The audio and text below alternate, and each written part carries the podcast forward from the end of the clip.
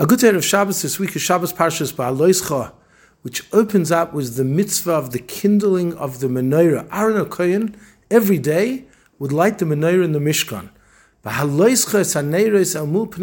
When you kindle the lamps towards the face of the menorah.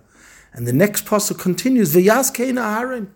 And Aaron did so, meaning he actually followed the commandment of Hashem. And of course the question is, well, if Hashem commanded him to light it, and to light the menorah in a particular fashion, of course he would follow. It was Aaron HaKoyen.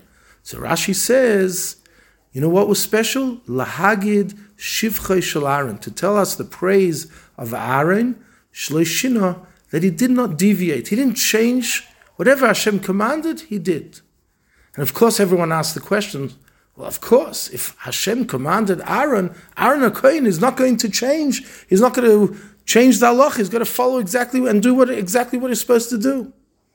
So there are various explanations, and the Kotzker Rebbe explains as follows: When it says "V'yas kein Aharon," and Aaron did so, and Rashi says "Shloishina," he didn't change or deviate.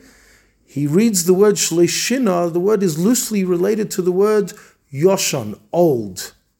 So he says, "What is the greatness of Aaron? V'yas kein Aaron, Shloishina, that it didn't get old."